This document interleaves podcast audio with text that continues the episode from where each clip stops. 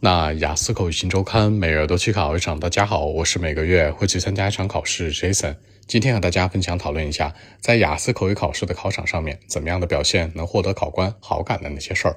主要看三个维度：第一是你 Part One 当中的一个应对模式；第二是 Part Two 当中的内容回答真实性；第三是 Part Three 的应答模式。我们先来看第一个方向，关于 Part One。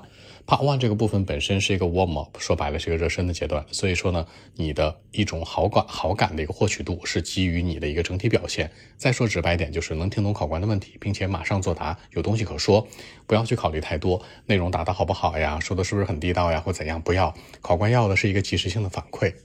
那所以说呢，Part One 这个部分，只要能做到呢，能听懂问题，马上作答，说的很流利，内容其实不是很重要，比较真实就可以了。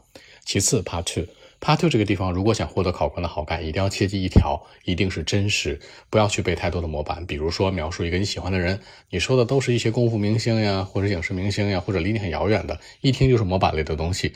一般这样的情况，其实考官就不会给你太多的好感，明白了吧？所以说呢，Part two 的核心原则是能够说的具有真实性，并且有基本的流利度。第三个环节呢，内容是关于 Part three。Part three 这个部分其实跟 Part one 是很像的，听懂问题并且马上作答，对不对？但是呢。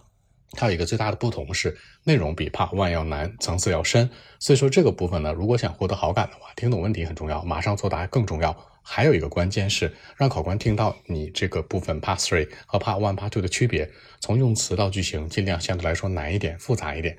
所以说，如果想获得考官的好感，大家可以基本来总结：Part One、Part Three 这两个部分对答模式呢，要听懂问题马上作答，有内容可说；那 Part Two 一定要说真实，这点来讲是最为关键的。因为所谓的好感是什么呀？就是考官不讨厌你，你没有背太多的模板，不是讲的东西都跟别人一样，那你这个 Part Two 跟别人说都相同、都雷同。万一考官一听就是背诵的，这种情况下分数就会 low 下去了，明白了吧？所以说呢，真实性加上连贯性，能够正常的、有效的、流利的沟通是最为关键的。好，那今天这期节目呢就录制到这里。如果大家有更多的问题，还是可以 follow WeChat b 一七六九三九一零七 b 一七六九三九一零七。希望今天这样期节目可以带给你们帮助，谢谢。